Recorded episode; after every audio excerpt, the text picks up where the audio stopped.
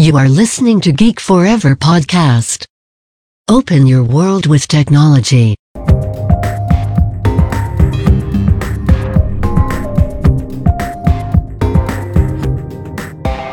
This is Geek China. สวัสดีค่ะ ขอต้อนรับเข้าสู่รายการ Geek China รายการที่จะมาเล่าสาระความรู้เกี่ยวกับประเทศจีนในหลากหลายแง่มุมนำรายการโดยพิมพ์ขวัญอดิเทพสถิต เรากลับมาเจอกันใน EP ที่ 32 แล้วนะคะ ของมหากาพย์ซีรีส์เรื่องภูมิทัศน์โลกอินเทอร์เน็ต และยักษ์ใหญ่ในวงการดิจิทัลจีนค่ะ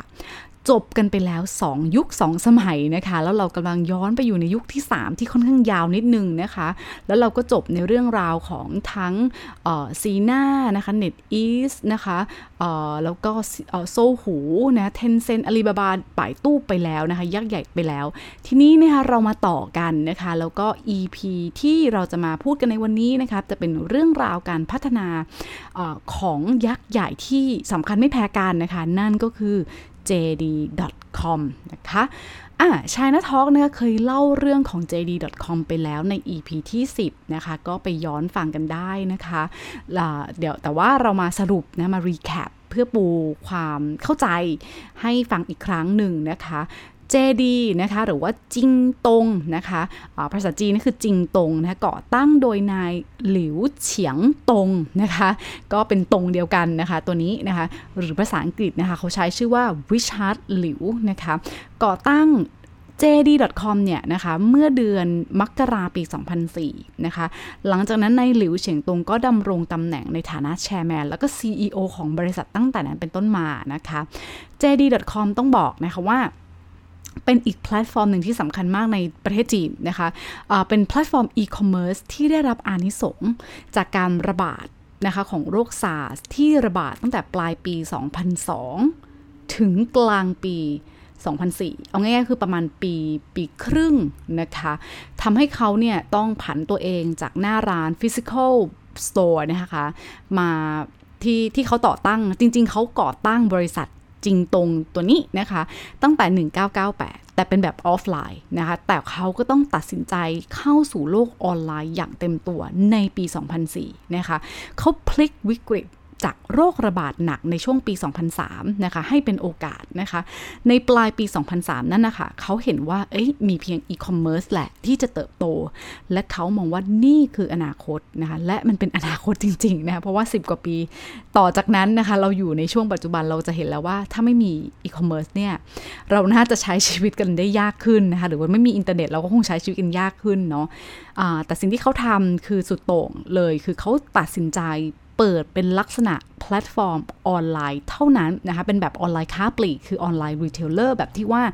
ซื้อมาแล้วขายตรงสู่ผู้บริโภคโดยตรงแบบ B2C หรือว่า business to consumers นะคะ ซึ่งต้องบอกอย่างนี้ค่ะว่ายุคแรก ๆ ของการก่อตั้ง เขาไม่ได้ใช้ชื่อว่า jd.com นะคะ เขาจะใช้ชื่อว่า 360.com ดังนั้นเนี่ยนะคะทาง China Talk ตอนเล่านะ ก่อนที่เขาจะเปลี่ยนชื่อจะขอใช้ชื่อตามเขาไปก่อนนะคะคือ 360.com นะคะ ยุคแรกของ 360buy.com นะคะโทษทีเป็น 360buy.com นะคะ ก็คือในปี 2004 ถึง 2008 นะคะ ธุรกิจอย่างที่เราบอกไปแล้ว มันจะเป็น online retail direct sales platform นะคะ แต่จะโฟกัสที่อุปกรณ์ IT แล้วก็ 3C products นะคะ 3C เนี่ยนะคะ จะย่อมาจาก computer communication แล้วก็ consumer electronics นะคะหลิวเฉียงตงนะคะได้รับเงินทุนในรอบแรกนะคะในปี 2007 นะคะจำนวนประมาณ 10 กว่าล้านดอลลาร์สหรัฐนะคะเขาเอาเงินไปทำอะไรนะคะ ซึ่งสำคัญมากนะคะ ในปี 2007 นะคะ 360buy เริ่มวางระบบแล้วก็รากฐานด้านโลจิสติกส์ ของตัวเองนะคะในประเทศจีน โดยระบบของเขาคือจะเป็นการจัดการทุกขั้นตอนของ supply chain ด้านการขนส่งไปเลยตั้งแต่ต้นไปจนถึงมือผู้บริโภคปลายทาง เป้าหมายเพื่ออะไรเพื่อที่จะสร้างประสบการณ์ที่ดีกว่าให้กับผู้บริโภคนะคะให้จัดส่งสินค้าไปยังผู้บริโภคให้ไวที่สุดและมีประสิทธิภาพที่สุดนะคะ จุดที่เขาพบคืออะไร จุด pain point หรือว่าจุดเจ็บปวดเนี่ยนะคะ ที่สำคัญมากในประเทศจีนในตอนนั้นนะคะ ถือเป็นอุปสรรคที่สำคัญต่อการเติบโตของอีคอมเมิร์ซนะคะ อุปสรรคที่ว่านั้นคืออะไร เพราะว่ามันยังตอนนั้นนะคะยังไม่มีบริษัทโลจิสติกจีนเจ้าใดที่สามารถจัดส่งสินค้าได้ในทุก ๆ ส่วนของประเทศนะคะ แล้วก็ต้องบอกว่ากว่าครึ่งหนึ่งของประชากรจีนเลยนะคะยังอาศัยอยู่ในชนบทนะคะ แล้วก็ในดินแดนใน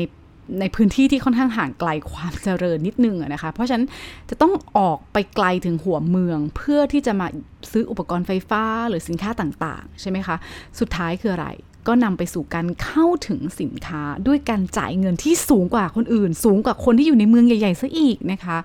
ดังนั้น เมื่อเขาเจอ pain point เขาก็เลยเจอโอกาสใช่ไหมคะหลิวเฉียงตงก็เลยตั้งใจที่จะสร้างระบบโลจิสติกระดับชาติเลยค่ะ เป็น national level เพื่อที่จะช่วยนะคะให้ผู้บริโภคเนี่ยหลีกเลี่ยงการสูญเสียสูญหาย ระหว่างการขนส่งรวมไปถึงการพัฒนาแล้วก็การเปลี่ยนแปลงนะคะ โครงสร้างด้านการค้าปลีกและอีคอมเมิร์ซให้กับประชากรจีนที่มีกว่าพันล้านคนด้วยนะคะ จริงๆนะคะเรื่องนี้ต้องบอกว่าเป็นเรื่องที่ถกเถียงกันนะคะโต้แย้งกันมาตลอดระหว่าง JD แล้วก็ Investor นะคะว่าเอ๊ะคุณจำเป็นจริง ๆ หรือเปล่าที่ต้องมีระบบโลจิสติกเป็นของตัวเองนะคะ ต้องบอกว่าในตอนนั้นจะมีการเสียงมีเสียงคัดค้านนะคะ จาก majority shareholder เยอะมากว่า เอ๊ะไม่จำเป็นหรอกอะไร ต่างๆนะคะ แต่ว่าในหลิวเฉียงตงนะคะ ก็ยังเชื่อมั่นในความคิดของตัวเองนะคะ แล้วก็เริ่มสร้างมันจนได้นะคะ เรื่องนี้นะคะต้องบอกเลยว่าหากใครเป็นแฟน China Talk ที่ติดตามมาตั้งแต่ตอนต้นจนถึงปัจจุบันจะเห็นเลยนะคะว่าสิ่งหนึ่งที่มีร่วมกันระหว่าง entrepreneur entrepreneurship spirit ของ founder ต่างๆ ของเมืองจีนคือเขาเชื่อในเสียงของใจตัวเองว่า คือไม่ไม่ฟังเสียงคัดค้านว่าอย่างนั้นคือเขาเชื่อมั่นว่าเอ๊ะจุดนี้แหละต้องเป็นจุดพลิกผันของตัวเอง ต้องเป็นจุดเปลี่ยนของธุรกิจของตัวเองนะคะ สุดท้ายมันก็เป็นจุดที่เปลี่ยนชีวิตของ jd.com เอ่อของ 360by.com นะคะ ตอนนั้นเขาก็เลยเชื่อมั่นว่า เฮ้ย เขาจะต้องตั้งขึ้นมานะคะ เขาก็เริ่มสร้างตั้งแต่เมือง top tier นะคะ คือเป่ยจิงเซี่ยงไฮ้นะคะ กวางโจวตรงนี้นะคะ ในการสร้างเครือข่ายโลจิสติกแล้วก็โกดังนะคะ ปลายปี 2007 นะคะเจดีนะคะก็สามารถส่งสินค้าของเขานะคะ เป็นสินค้า 3C Product เนาะได้ภายในวันเดียว และทำให้ไม่มีใครเทียบเขาติดเลยในมิตินี้นะคะ ในปลายปี 2007 นะคะ JD ก็ลอนช์ระบบ POS มือถือนะคะ เป็น mobile POS แบบแรกเลยในจีนที่ทำให้ลูกค้าเนี่ยค่ะ สามารถจ่ายเงินนะคะ ได้ด้วยบัตรเครดิตหลังจากที่ได้รับสินค้านะคะ วิธีนี้ค่ะก็จะเป็นวิธีการจ่ายเงินที่มีประสิทธิภาพในการแก้ไขปัญหาความไว้เนื้อเชื่อใจนะคะ เพราะว่าลูกค้าเนี่ยสามารถเช็คของแล้ว ก็วางใจจ่ายเงินได้ทันที จะเห็นเลยนะคะว่าถ้าเราย้อนไปฟังอาลีบาบาเขาก็จะมีวิธีหนึ่งในการแก้ไขปัญหา JD ก็เป็นอีกวิธีหนึ่งนะคะ ใครอยากฟังว่า เอออาลีบาบาแก้ไขยังไง ไปฟังได้ใน EP ของอาลีบาบานะคะ อะ JD นะคะ ใช้วิธีเออนอกจากที่จะวางกลยุทธ์ในเรื่องของ โลจิสติก network ของตัวเองแล้วนะคะสิ่งที่สำคัญเลยที่สร้างความแตกต่าง คือการ source สินค้าจากซัพพลายเออร์โดยตรง และขายตรงมากกว่าที่จะทำเป็นเพียงแพลตฟอร์มนะคะแล้วก็ให้ผู้ซื้อผู้ขายจัดการกันเอง หรือว่าให้ delivery delivery ข้างนอกเนี่ยมาดีลกันเองนะคะ คือเขาทำระบบขนส่งด้วยตัวเอง เพื่อที่จะตรวจสอบให้มั่นใจว่าสินค้าที่เขาขายเป็นของแท้จริง ๆ นะคะ เพราะช่วงนั้นค่ะต้องบอกแบบนี้ว่าอีคอมเมิร์ซเนี่ยกำลัง take offมาก ๆ เลยกำลังที่จะโหแบบพุ่งไปมาก ๆ นะคะ แต่สิ่งที่ตามมาเลยคืออะไรคะ ความไว้เนื้อเชื่อใจใช่ไหมคะ เพราะว่าในช่วงหนึ่งที่ถาวเป่าก็กำลังบูม แต่สิ่งที่มากับความเจริญก้าวหน้าตรงนี้นะ ความเติบโต growth ตรงนี้คือเรื่องของของปลอม เพราะฉะนั้นเนี่ย JD เลยต้องสร้างความแตกต่างคือระบบ ความไว้เนื้อเชื่อใจนะคะตรงนี้สำคัญมากนะคะ เพราะว่าจุดที่เขาวางกลยุทธ์ด้านโลจิสติกทำให้เขาต่างจากอาลีบาบาแล้วนะคะ เนื่องจากอาลีบาบาตอนนั้นเป็นแค่แพลตฟอร์มใช่ไหมคะ ซึ่งในช่วง ยุคแรกเลยคือมีเถาเป่าเป็นเพียงแพลตฟอร์ม C2C นะคะเท่านั้นมี C2C อันเดียวเลยนะคะเราไม่นับ Alibaba.com ที่เป็น B2B นะคะอันนี้คือเราพูดถึง C2C platform นะคะแต่ว่า JD เนี่ยทำตัวเองเป็นเสมือน online retailer ก็คือเป็นขายตรงเลยนะคะ sourcing จากแบรนด์จาก product แล้วสร้างระบบความไว้เนื้อเชื่อใจนะคะ การันตีสินค้าอย่างเต็มหน่วงเลยนะคะสองแกนนี้เลยทำให้ JD เนี่ยนะคะก็แตกต่างจากคู่แข่งนะคะ แล้วส่งผลให้ JD เนี่ยเติบโตได้ในเวลาต่อมานะคะ แล้วการเติบโตของอีคอมเมิร์ซจีนหลาย ๆอย่างเลยนะคะก็ถือว่าได้รับอานิอานิสงจากโมเดลที่นายหลิวเฉียงตงเนี่ยวางไว้ด้วยนะคะ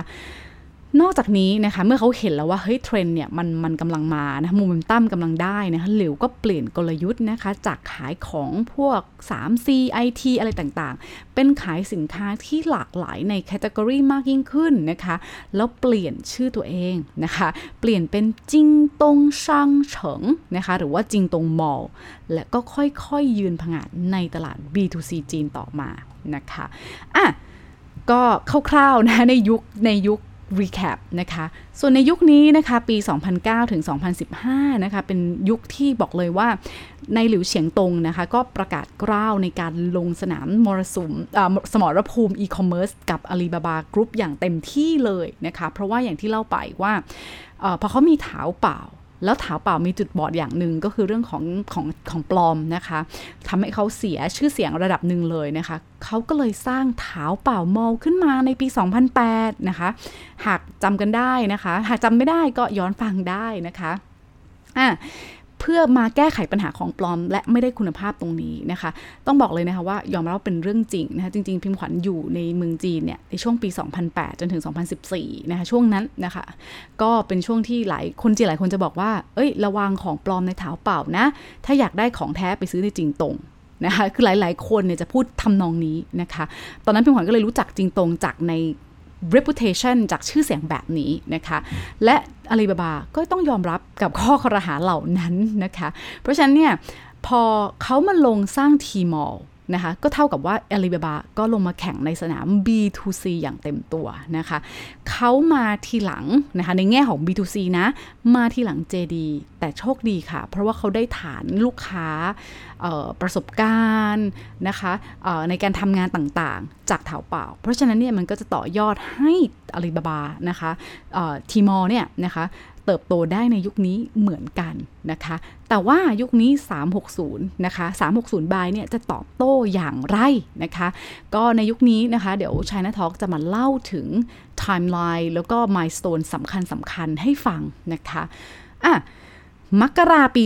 2009 นะคะ 360 ได้รับเงินทุนอีกก้อนหนึ่งนะคะ ประมาณ 21 ล้านดอลลาร์สหรัฐนะคะ ได้เงินแล้วก็ไปขยาย Product Line เลยค่ะ category แล้วก็เครือข่ายโลจิสติก แล้วก็ครอบคลุมนอกจากหัวเมืองใหญ่มากยิ่งขึ้นนะคะ ใน2009 เอ้ย 2010 นะคะ ธันวาปี 2010 เนี่ย JD ก็ launch online Marketplace Platform ค่ะ เพื่อช่วยให้แบรนด์ต่างๆ สามารถขยายผลิตภัณฑ์นะคะ ได้ครอบคลุมมากขึ้น เพื่อเข้าถึงผู้บริโภคจีนได้มากขึ้น แล้วก็เข้าถึงสินค้าได้หลากหลายด้วยนะคะคือไม่ได้เป็นแค่ซื้อมาแล้วขายตรงออนไลน์อย่างเดียวและนะคะ ก็เปิดเป็น Marketplace แพลตฟอร์มแบบ Tmall เลยซะด้วยซ้ำนะคะ นอกจากนี้ก็ไม่ให้น้อยหน้าทีมอลใช่ไหม หลายคนคงจะรู้จัก Double Eleven ถูกไหมคะ 11 11 นะวันคนโสดใช่ไหมที่เป็นแคมเปญกระตุ้นยอดขายที่ โอ้โห ตอนนี้บ้านเราก็นำมา adopt ใช้ใช่ไหมคะ คือทั้งใน s h อ p e e Lazada ต่างๆนะคะ แต่ว่ารู้ไหมว่าประเทศจีนมีวันสำคัญทางการช้อปปิ้ง ต้องบอกว่าวันสำคัญทางการช้อปปิ้ง นอกเหนือจากวัน 11-11 นะคะ คือวันอะไร 618 นะคะ วันนี้ 618 นะคะ ก่อตั้งโดย JD.com นะคะ 618 ภาษาจีนเขาจะพูดกันว่า ลิ่วเยาป่า นะคะ เพราะอะไรถึงเป็น 618 เพราะว่าก็เอาวันที่ตั้งตั้ง JD.com เลยนะคะ คือ JD.com หรือว่าเอาจริงๆ JD เลยนะคะบริษัทแรกเริ่มที่เป็นออฟไลน์นะคะ ตั้งเมื่อวันที่ 18 เดือน 6 ปี 1998 เขาก็เลยเอาวันนี้เลยค่ะ 18 เดือนมิถุนายนนะคะ แต่ว่าภาษาภาษาจีนเขาจะเอาวันขึ้นก่อนนะคะปี เดือนแล้วก็วัน โทษทีค่ะเขาเอาเดือนขึ้นก่อนเนาะเพราะฉะนั้นก็เป็นเดือน 6 วันที่ 18 นะคะ 618 618 เนี่ยเป็น shopping carnival ที่สำคัญมาก ๆ ไม่แท้ไม่แพ้กับ 11 11 เลยนะคะ ต้องบอก แต่ว่าในเมืองไทยก็คนอาจจะยังไม่ได้เข้าใจไม่ได้รู้จักกันมากเท่าไหร่ เท่ากับ 11 11 หรือ 12 12 หรือง่าย ๆ พอเราเอา กิมมิกนี้มาใช้มันก็เลยเป็น 1122667อะไรอย่างที่บอกไปนะคะแต่ในเมืองจีนนะคะ นอกจาก 11 11 ก็มี 618 นี่แหละค่ะ ที่ถือว่าพลาดไม่ได้นะคะอะตุลาปี 2012 นะคะ 360 เนี่ย ก็360buy ก็ launch เว็บไซต์ภาษาอังกฤษนะคะ แล้วก็สิ้นสุดปีนี้นะคะ ปี 2012 เนี่ย 360buy ก็กลายเป็น online retailer นะคะ ชั้นนำอันดับหนึ่งนะคะ ของจีนด้วยยอดขายที่สูงถึง 6,600 ล้านดอลลาร์สหรัฐนะคะ เน้นย้ำนะคะเป็น online retailer นะคะ ไม่ใช่เป็นแพลตฟอร์มนะคะ เพราะว่าโมเดลต่างกันนะคะอะปี 2013 นะคะ ก็ได้ funding รอบที่ 7 นะคะ โอ้โห เป็นจำนวนเงินถึง 700 ล้านดอลลาร์สหรัฐ เอาไปทำอะไรนะคะ นอกเหนือจากการขยายที่อย่างที่บอกนะคะ ปีนี้นะคะเขาเปลี่ยนโฉมหน้าใหม่นะคะ มีเหตุการณ์หลายอย่างที่เกิดขึ้นสำคัญสำคัญต่อจากนี้มากมายนะคะ30 มีนา 2013 นะคะ สุดท้ายนะคะ เขาก็ได้เปลี่ยนโฉมหน้าใหม่ของ 360บาย เปลี่ยนทั้งโดเมนโลโก้ให้เป็น jd.com นะนะคะ เพื่อให้ง่ายต่อการจำเพราะว่าอะไรเพราะว่าบริษัทเนี่ยชื่อจริงตรง เอาจริง ๆ บริษัทเนี่ยชื่อจริงตรงมานานแล้วนะคะเป็นชื่อ official name นะคะ แล้วก็มีการเปลี่ยนเป็นจิงตงมอลล์แล้วถูกต้องไหมคะ แล้วคนส่วนใหญ่ก็เรียกว่าจริงตรงอยู่แหละ แต่เว็บไซต์โดเมนกลับเป็น 360buy ซึ่งมันก็เลยงงใช่ไหมคะ มันก็ไม่ค่อยดีต่อด้าน marketing การตลาดเท่าไหร่นะคะ ดังนั้นการเปลี่ยน new domain ก็จะทำให้คนอื่นเนี่ยล็อกอินได้ง่าย ๆ เข้าง่าย ๆ jd.com แล้วลูกค้าสามารถเชื่อมโยงกับแบรนด์จริงตรงได้ง่ายขึ้นด้วยนะคะ สะดวกต่อการขยายธุรกิจไปในด้านอื่น ๆ ได้ในอนาคต นอกจากนี้ค่ะต้องบอกว่า เพื่อที่จะไม่ต้องไปสับสนกับบริษัท antivirus software ชื่อดังของเมืองจีนที่ชื่อว่าฉีหูซานลิ่วหลิงนะคะอะเพราะเดี๋ยวเรื่องนี้เราก็เคยเล่ากันไปแล้วนะคะแต่ว่าเดี๋ยวจะมีเล่าให้ฟังต่อว่าฉีหูซานลิ่วหลิงเนี่ยจะเป็นยังไงนะคะ ก็ไม่ให้ไปสับสนกับตรงนี้ก็เปลี่ยนเป็น jd.com เพราะมันก็ง่ายดีนะคะ นอกจากนี้นะคะก็ยังขยาย category นะคะ ให้ครอบคลุมสินค้าเกือบทุกด้านนะคะ แล้วก็เปิดให้เป็นเป็น Open Platform อีกด้วยนะคะ ก็ไม่จำเป็นแล้วว่าจะต้องมาขายเป็นแนว Retailer อีกต่อไปนะคะ พฤษภาปี 2013 นะคะ JD ก็ให้ User นะคะ สามารถซื้อของที่จำเป็นในชีวิตประจำวันได้ด้วยนะคะ ไม่ว่าจะเป็นอาหารเครื่องดื่ม commodity ต่างๆ เอาง่ายๆค่ะ ยกซูเปอร์มาร์เก็ต มาไว้ออนไลน์เลยนะคะ เพราะความตั้งใจของ JD.com คืออะไรนะคะคือการที่ทำให้เขาเนี่ยเป็น one stop shopping platform จะซื้อซอสทำอาหารเบียร์กับแกล้มก็ไม่ต้องออกจากบ้านค่ะ สั่งได้ใน JD.com ได้เลย นอกจากนี้ค่ะ ตุลาปี 2013 นะคะ JD ก็ได้ตั้งกลุ่มบริษัทแยกขึ้นมาเลยค่ะ ชื่อว่า JD Finance ซึ่งก่อนหน้านี้นะคะ JD Finance เนี่ยก็เคยเป็นเพียงแค่ Finance Unit ของบริษัท JD.com นะคะ แต่ก็เริ่มตั้งตัวเป็นเอกเทศขึ้นมาเพื่อโฟกัสในการเป็นพาร์ทเนอร์กับสถาบันการเงินนะคะ ผ่าน technology solutions นะคะ ในยุคนี้เนี่ยต้องบอกว่าอาจจะไม่ได้เห็นบทบาทที่ชัดเจนมากเท่าไหร่นะคะ แต่ว่า JD Finance ในยุคหน้าเนี่ยจะได้เห็นชัดเจนมาก ๆ ขึ้นเลยนะคะ เพราะว่าเขาจะสามารถใช้ประโยชน์นะคะจากการที่มีบูรณาการทางเทคโนโลยีนะคะ มี cross company synergy นะคะ แล้วก็ให้บริษัทเนี่ย สามารถให้โซลูชันแก่ทั้ง corporate นะคะ หรือว่า to B นะคะ ให้แก่ retail นะคะ หรือว่า to C นะคะ หรือแม้แต่ ลูกค้าที่อยู่ในชนบทได้นะคะ ไม่ว่าจะเป็นการ finance payment นะคะ หรือว่า wealth management นะคะ ที่แบบยักษ์ใหญ่เขาทำกันไปหลาย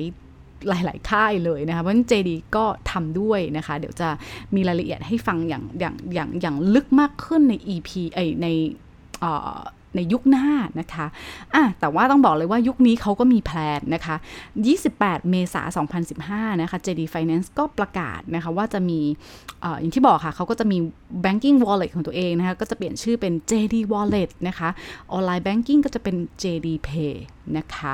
อะ นอกจากนี้นะคะหลิวเฉียงตงเนี่ยก็ประกาศนะคะในกับสื่อนะคะในปลายปี 2013 นะคะว่า strategic ที่สำคัญมาก ๆ เลยต่อจากนี้เลยนะคะก็คือนอกจากที่บอกว่าจะเป็นเทคโนโลยี finance ที่เล่าไปแล้วนะอีกเรื่องหนึ่งไม่พูดไม่ได้คือเรื่องของออนไลน์ to ออฟไลน์นะคะที่เป็นอย่างที่บอกว่าเป็นคอนเซปต์ยอดฮิตมาก ๆ เลยเหมือนจะเป็น buzzword ซะด้วยซ้ำสำหรับยุคนี้ใช่ไหมคะ ว่าหลายทุกหลายยักษ์ใหญ่ แต่ O2O ทั้งสิ้นนะคะ แต่ว่าหลังจากที่ JD.com ประกาศเจตจำนงไปก็มีการ take action ให้เห็น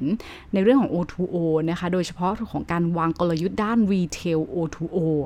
รวมกับว่านจานะคะ ซึ่งเป็นร้านสะดวกซื้อในมีนาปี 2014 นะคะ แล้วก็ยังจับมือนะคะร่วมกับจ้างจื่อเต่านะคะที่พัฒนา fresh O2O หรือว่าเป็น O2O พวกอาหารสด นะคะ แต่ว่าในช่วงนี้อย่างที่บอกว่าอาจจะผมผลประกอบการต่างๆ performance อาจจะยังไม่ได้เป็นที่น่าพอใจนักนะคะ จนลายหลิวเฉียงตงเนี่ยเขาก็ตัดสินใจเปลี่ยนผู้บริหารการบริหารทั้งหมดนะคะในองค์กรให้เป็น flat organization มากยิ่งขึ้นนะคะ แล้วก็มา ดูแลโดยตรงนะคะแล้วก็มีอันเดอร์เขาคนหนึ่งนะคะเพราะฉะนั้นสิ่งนี้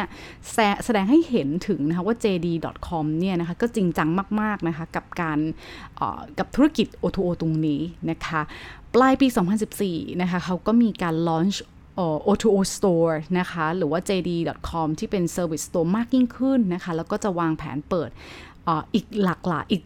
หลายร้อยสโตร์ในปลายปี 2015 นี้ด้วยนะคะ เพราะฉะนั้นเดี๋ยวในเรื่องของ O2O เนี่ย เดี๋ยวจะเอามาให้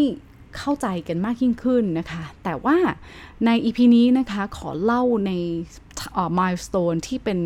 ช่วงปีสำคัญมาก ๆ ของการเจริญเติบโตของ JD.com นะคะ มีเหตุการณ์สำคัญสำคัญนะคะ ไม่ว่าจะเป็นมีนา 2014 นะคะ JD.com ก็จับมือเชิงกลยุทธ์นะคะ กับ Tencent นะคะ เทนเซ็นต์ก็ทุกคนไม่มีใครไม่รู้จักแล้วนะ ถ้าฟังมาถึง EP นี้นะคะ เป็นเป็นยักษ์ใหญ่ในโลกอินเทอร์เน็ตที่สำคัญมากๆนะคะออของอาลีบาบาแล้วก็เป็นเบอร์หนึ่งเบอร์สองเลยนะคะ ในวงการนี้นะคะเทนเซ็นต์ลงทุนจำนวน 215 ล้านดอลลาร์สหรัฐนะคะเพื่อแลกกับหุ้น 15%นะคะ และมีการส่งมอบธุรกิจอย่างพายพายคิวคิวหวังโก้นะคะ ซึ่งจริง ๆ เราเคยเล่ากันไปแล้วในในช่วงที่เป็นอาลีบาบาเนาะ เอ้ยในช่วงที่เป็นเทนเซ็นต์ที่ได้มีการลองชิมลางอีคอมเมิร์ซใช่ไหมคะ ตรงนี้เหมือนกันนะคะ ก็คือเป็นธุรกิจ segment อีคอมเมิร์ซของเขานะคะ ก็ส่งมอบให้กับ JD.com นะคะ เพื่อที่จะสร้างเครือข่ายที่แข็งแกร่งนะคะ ไปต่อกรอนกับใครอาลีบาบานั่นเองนะคะเขาก็ส่งธุรกิจอีคอมเมิร์ซให้กับคนที่ เก่งแล้วก็เชี่ยวชาญในด้านนี้นะคะ เอาจริง ๆ สงครามอีคอมเมิร์ซในช่วงยุคนี้เนี่ย competitive สุด ๆ นะคะ แล้วก็จะต้องเห็นเลยว่าทำคนเดียวอาจจะไม่ไม่ไม่รอดถ้าเกิดว่าเราไม่ร่วมมือกันนะคะ ดังนั้นนะคะเทนเซ็นต์ก็มีข้อตกลงอีกว่าเขาจะได้หุ้นอีก 5%นะคะ ใน JD.com หลังจากที่เข้า IPO แล้วนะคะ ดีลนี้นะคะใครได้อะไรน่าสนใจมากๆนะคะน่าสนใจจนมาถึงปัจจุบันนี้เลยต้องบอกนะคะจากยุคนั้นมาถึงยุคนี้นะคะ ส่งมันเกี่ยวเนื่องต่อต่อเนื่องกันอย่างมากเลยนะคะ JD นะคะ หวานหมูเลยค่ะ คือจะเข้าถึง traffic platform ของ e อของ WeChat นะคะออย่างพิเศษเลยนะคะเพราะว่า WeChat ต้องบอกนะคะว่าตอนนั้นนะคะเพิ่งสร้างมา ไม่มีใครคาดคิดหรอกค่ะ ว่าจะเป็นแอป super app ที่ทุกคนในประเทศจีนที่มีอินเทอร์เน็ตใช้เนี่ยสามารถเข้าถึงได้นะคะ JD.com ตัดสินใจที่แรกนะคะก็คือที่บอกว่าได้หุ้นปุ๊บ เขาก็สามารถเข้าถึง WeChat Super App ซึ่งเป็นตอนนั้นยังเป็นแอป Messaging ธรรมดาธรรมดาเลย แต่ว่าสำคัญคือ WeChat เนี่ย เปิดตัวได้ไม่นานใช่ไหมคะ แต่ว่ามีลูกค้ามี user เนี่ยมากกว่า 300 ล้าน MAU แล้วนะคะ นอกจากนั้นในช่วงนั้นเลยเหมือนกันนะคะ ในเราย้อนยุคไปเนาะ WeChat ยังสร้าง payment ecosystem นะคะ ภายใน WeChat ด้วยอย่างที่เราเรียกกันว่า WeChat Pay นั่นแหละนะคะ เพราะฉะนั้นเนี่ยมันหวานหมูสำหรับ JD.com เพราะว่า WeChat user เนี่ยเยอะมหาศาล เขาก็จะสามารถช้อปปิ้งใน JD.com ได้อย่างง่ายดายเลยค่ะนะคะ กล่าวคือนะคะเราเข้าไปใน WeChat นะ เราจินตนาการเหมือนอารมณ์ไลน์นะคะ มันจะมีปุ่มที่เป็นเรียกว่า WeChat Pay นะคะ เรากดเข้าไป เราก็จะเจอพันธมิตรแอปต่างๆ เยอะแยะมากมาย อยากจะทำอะไรนะคะ คุณก็สามารถกดเข้าไปเลยในฟีเจอร์นั้นได้เลย คุณไม่ต้องเป็นต้องไปกดแอปเพิ่มของ JD.com นะคะ มันทำให้เข้าถึงง่ายนะคะ สะดวกนะคะ เพราะฉะนั้นเนี่ยต้องบอกเลยว่าตัดสินใจไม่ผิด นะคะหากเราย้อนดูในยุคนั้นปี 2013 นะคะ 15%ของยอดขายนะคะะมาจากมือถือมาจาก mobile นั่นแหละนะคะอย่างที่บอกช่วงนี้ปี 2013 เป็นปีที่เราเห็น growth ที่เติบโตมาก ๆ ของ mobile internet นะคะ 15%เนี่ยต้องบอกเลยนะว่าสูงกว่าค่าเฉลี่ยที่อยู่ประมาณ 8%ในขณะนั้นนะคะ และคาดการณ์ว่าปี 2015 เนี่ย mobile commerce ก็จะคิดเป็น 15%ของมูลค่า อีคอมเมิร์ซทั้งหมดในตลาดเลยทีเดียวนะคะ ดังนั้นค่ะ Tencent ก็ได้ประโยชน์จากส่วนนี้เหมือนกันนะคะ คือส่วนของ mobile commerce ผ่าน JD นะคะ อีกทั้งนะคะการร่วมมือกันระหว่างยักษ์ใหญ่ในโลกโซเชียลหรือ Tencent นะคะ กับ number two ใน e-commerce ในโลก e-commerce อย่าง JD เนี่ยนะคะ ก็เชื่อว่าจะ สร้าง Mobile Transaction ที่สูงเพิ่มมากขึ้นของ JD อย่างแน่นอนนะคะใน WeChat นะคะ และอีกอีกอย่างหนึ่งนะคะ นี่ก็จะเป็นตัวที่ Tencent ก็สามารถนำมาต่อกรอนในเรื่องของอีคอมเมิร์ซนะต่อกรอนกับ Alibaba ได้ด้วยนะคะ แต่ว่าในเรื่องนี้มันสนุกมากนะแล้วก็ไม่ได้จบอยู่เพียงเท่านี้ด้วยเพราะยุคหน้าเนี่ย โอ้โหอาลีบาบา เอ้โทษทีค่ะ เทนเซ็นเนี่ยนะคะ ลงในสนาม อีคอมเมิร์ซอย่างดุเดือดด้วยเหมือนกันนะคะ ก็ติดตามอย่าพึ่งไปไหนนะคะอาอาจจะมาอัปเดตให้ช้านิดนึงนะเพราะว่าช่วงนี้ก็งานยุ่งมากนะคะหลายอย่างเลยทีเดียวนะคะแต่ว่าเรื่องราวเนี่ยเราจะทยอยลงมาตลอดนะคะอะ มายสเตนที่สำคัญนะคะ ต่อมาเลยสำหรับ JD.com คือวันที่ 22 พฤษภาปี 2014 ค่ะ JD.com ก็สามารถพาตัวเองค่ะ เป็นอีคอมเมิร์ซจีนแห่งแรกที่ list ในตลาด NASDAQ ได้สำเร็จนะคะ และนี่ก็จะเป็นผลเลยนะคะ จากการเปลี่ยนแปลงกลยุทธ์อย่างที่บอกพลิกวิกฤตเป็นโอกาสเปลี่ยนหน้าตาบริษัทให้เป็นออนไลน์ ใช้เวลาเพียง 10 ปีนะคะ JD.com นะคะ list ภายใต้ ticker ที่ชื่อว่า JD นะคะ raise ไปได้ 1.78 billion นะคะ ราคา IPO ตอนนั้นอยู่ที่21.75 ดอลลาร์สหรัฐนะคะ มูลค่าบริษัทเนี่ยคิดเป็นประมาณ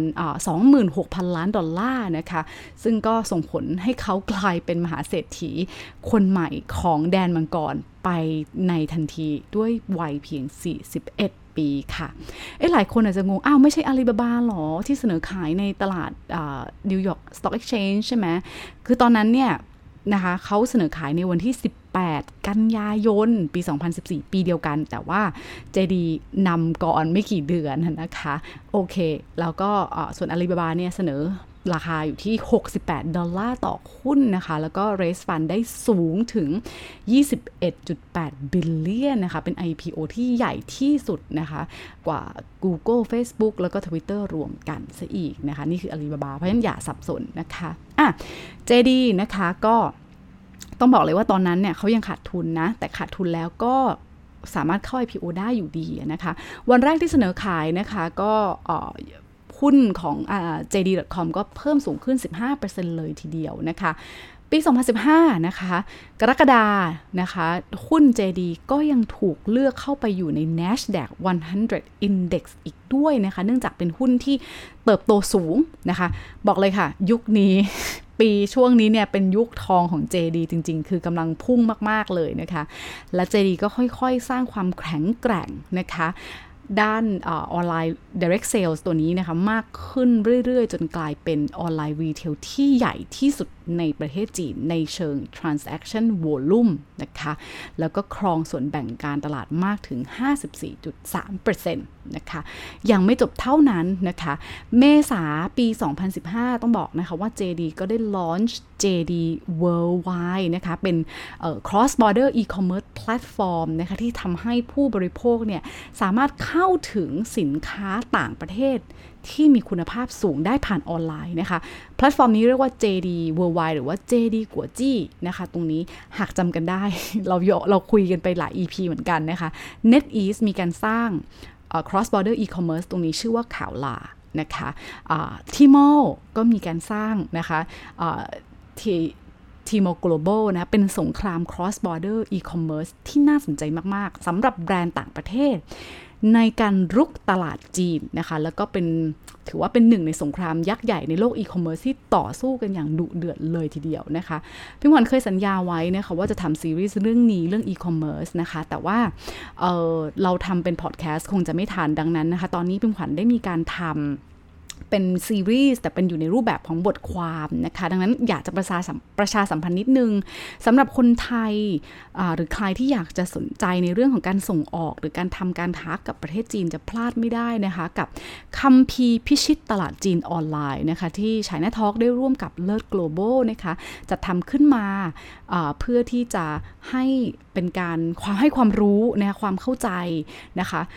ในในเรื่องของการทำอีคอมเมิร์ซการส่งออกไปยังตลาดจีนนะคะรวมถึงการทำ digital marketing ต่างๆ ด้วยนะคะ เพราะฉะนั้นฟังควบคู่กันไปนะคะ เรามีพอดแคสต์ในซีรีส์มหากาพย์มากเลยเรื่องดิจิทัลแล้วก็ internet landscape ใช่ไหมคะ ทีนี้ลองไปอ่านนะคะ ในเชิงลึกในเรื่องของอีคอมเมิร์ซดูนะคะ เพื่อให้มีความเข้าใจในหลากหลายมิติมากยิ่งขึ้นนะคะ